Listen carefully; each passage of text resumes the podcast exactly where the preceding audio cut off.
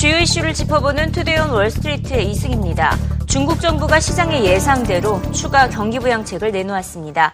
기준금리와 지급 준비율을 인하한 것인데요. 한꺼번에 두 가지 통화 확대 정책을 내놓음에 따라 투자 심리가 크게 개선되면서 뉴욕 증시가 장 초반에는 반등에 성공을 했습니다. 중국 정부가 경기 회복과 시장 안정화를 위해 어느 정도 노력을 계속하고 있다는 것을 시사했기 때문인데요. 하지만 막바지 30분 동안 매도 압력이 커지면서 하락 반전을 했습니다. 시장 분위기가 갑자기 이렇게 바뀐 것은 지난 2008년 10월 이후 최대에 달합니다. 주식시장 전반에 걸친 투자자들의 신뢰가 회복되기까지는 시간이 조금 더 걸릴 것으로 보이는데요.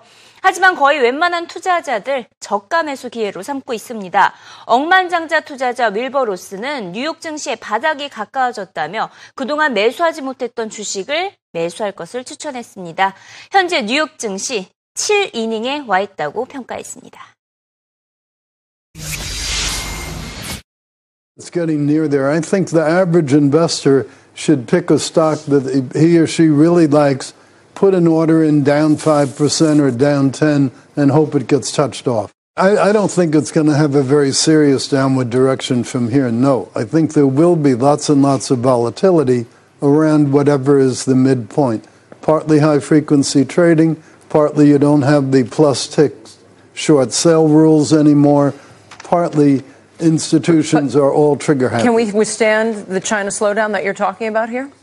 Well, I think we can and we will. We, we don't export very much to China anyway, other than airplanes and a few things like that. And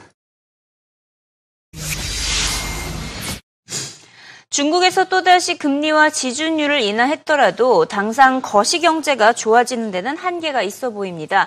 중국 경기 둔화 우려가 완전히 해소되지 않고 있습니다. 이 같은 우려감이 여전하기 때문에 장 막판에 하락 반전을 한 것으로 분석이 되고 있고요. 지난 1년 동안 실제로 중국은 7%대의 성장을 지키는데 전전긍긍하고 있습니다. 최근 발표된 중국의 주요 경제 지표들도 일제히 부진했는데요. 수출과 산업 생산, 소매 판매 모두 예상치를 하회한 바가 있습니다. 일부 시장 전문가들은 인민은행도 돈을 찍어내는 방식의 양적 완화를 단행해야 한다고 주장하고 있습니다. 인민은행이 9개월 사이에 다섯 차례에 걸쳐서 기준금리 인하를 단행했지만 실물 경기 부양 효과는 지극히 제한적이기 때문인데요. 지준율 인하로는 그 어떤 변화도 가져오지 못할 것이라는 진단입니다. 이번 지준율 인하는 곧 중국 증시에서 현금이 대량으로 빠져나가고 있는 것을 시사했기 때문에 조금 더 기다리면 현재 수준의 절반의 가격에 중국 주식을 매수할 수 있을 것. 즉 중국 증시 더 빠질 것이라는 전망에 힘이 실리고 있습니다. I think it'll make no difference whatsoever. And the reason is simple. The Chinese economy is obviously weak. The weakness is centered in industry. Chinese currency is up more than 15% even today against the other emerging market currencies in the last year. And their biggest customers are weak, the US and uh, Europe. No secret there. In China, the reserve requirement plays a different role than it does in the US and in Europe. When capital flows into China, it flows into the banks, and the central bank raises the reserve requirement to sop it up so it doesn't show up as credit. When capital flows out, they lower the reserve requirement. So, what they did today is an acknowledgement that large amounts of capital are leaving China, which we know already from the stock prices. So, Indeed. I think uh, I think the economy is weak, and I think that at some point there'll be an opportunity to buy these companies for half of the prices today. 애플을 포함해 최근 지수 하락을 주독했던 블루칩들은 상승 반전을 했습니다. 특히 애플의 경우에는 장 초반에 6% 가까이 뛰었고요. 어, 막판에는 상승폭을 1% 선으로 좁힌 채 마감했습니다. 연일 폭락하던 주가를 막기 위해 애플의 팀쿡 CEO가 직접 나섰기 때문인데요. 어제 헤드라인 시간을 통해 짚어봤듯이 팀쿡 CEO는 이메일을 통해서 중국에서 아이폰 판매가 가속화되고 있다고 밝히며 중국 경기 둔화에 대한 우려감을 덜어냈습니다. 이 이메일은 CNBC의 짐 크레이머에게 전달됐던 내용인데요. 크레이머가 먼저 중국 시장 상황에 대한 견해를 묻는 이메일을 보냈고요. 팀 쿡이 바로 다음날 아침에 답장을 보낸 것으로 파악되고 있습니다. 실제로 이메일에 매우 구체적인 중국 내 실적 상황이 포함이 됐는데요. 7월과 8월 중 중국에서 애플 앱스토어에서도 지난 2주간 최고 실적을 올렸다라면서 견실한 성장을 나타내고 있음을 밝혔습니다.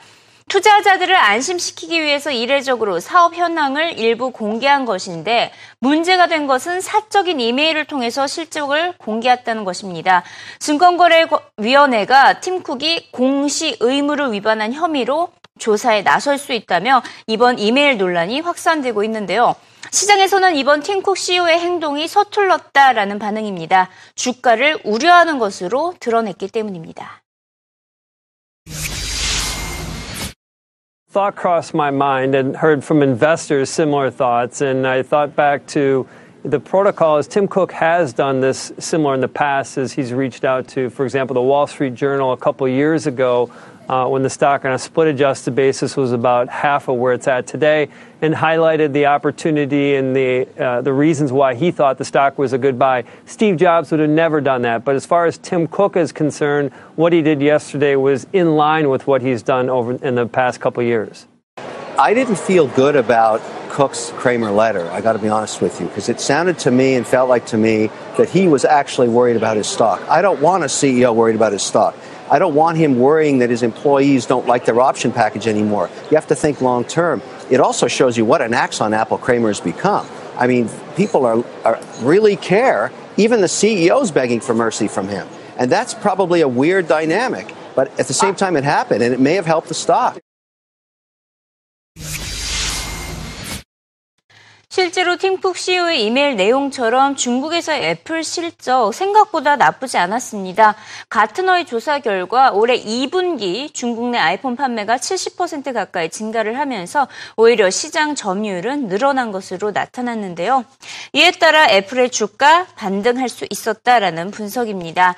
아, 최고가 대비 20% 넘게 빠지면서 약세장에 진입했던 애플 주가 오늘장에서는 반등을 했지만 여전히 고점 대비 10% 빠진 상태라 조정에 진입했습니다. 이 103달러 수준에서 거래를 마쳤고요. 하지만 월가에서는 여전히 애플에 대한 투자 의견 낙관적으로 내놓고 있습니다. 거의 모든 기관들이 시장 평균치 상회, 아웃퍼폼을 제시하고 있고요. 파이퍼 제프리는 overweight 목표가 172달러, 스티펠 니콜라스는 목표가 150달러를 제시했습니다. 특히 배당금이 10%에 달하면서 높은 수준이고 중국의 4G 시장 개방이 애플의 주요 성장 동력이 될 것이라는 전망 때문입니다.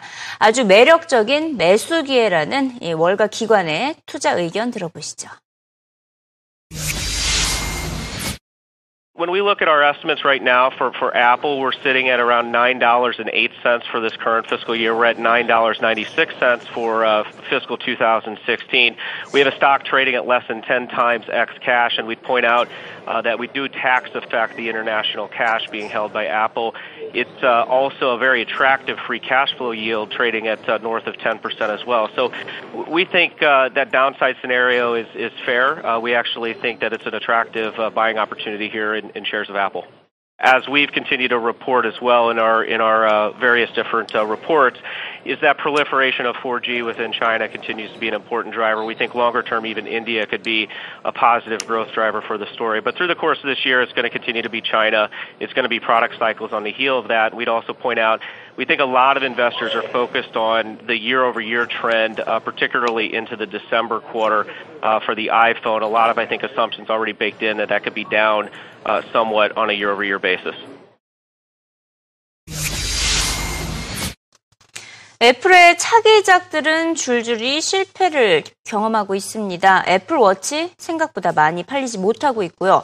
애플 뮤직도 출시 한 달 만에 가입자 1,100만 명을 어, 확보를 했는데요. 세 달 동안 무료로 서비스를 제공하기 때문이라는 분석입니다.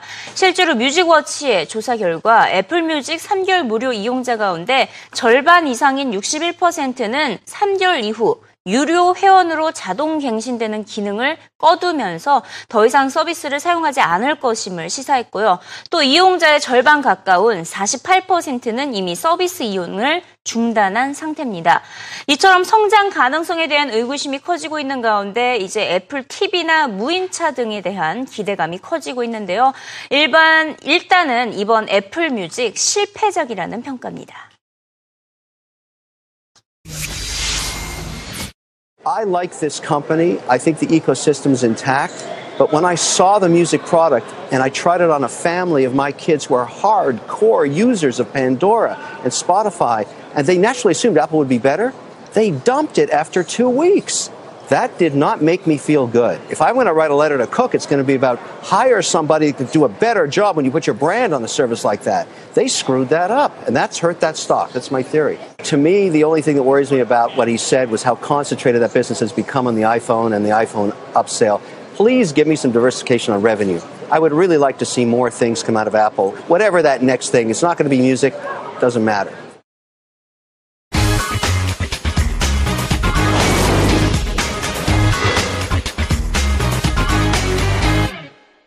CNBC 헤드라인 시간입니다. 다우지수가 롤러코스터 장세를 보였는데요. 지난 2008년 이후 최대 반전의 스토리가 그려졌다고 CNBC는 표현했습니다. 다우지수 440포인트 오르다가 200포인트가 빠졌죠. 원자재 가격이 여전히 낮은 수준에서 글로벌 경기 둔화에 대한 우려감이 급 반영됐기 때문입니다.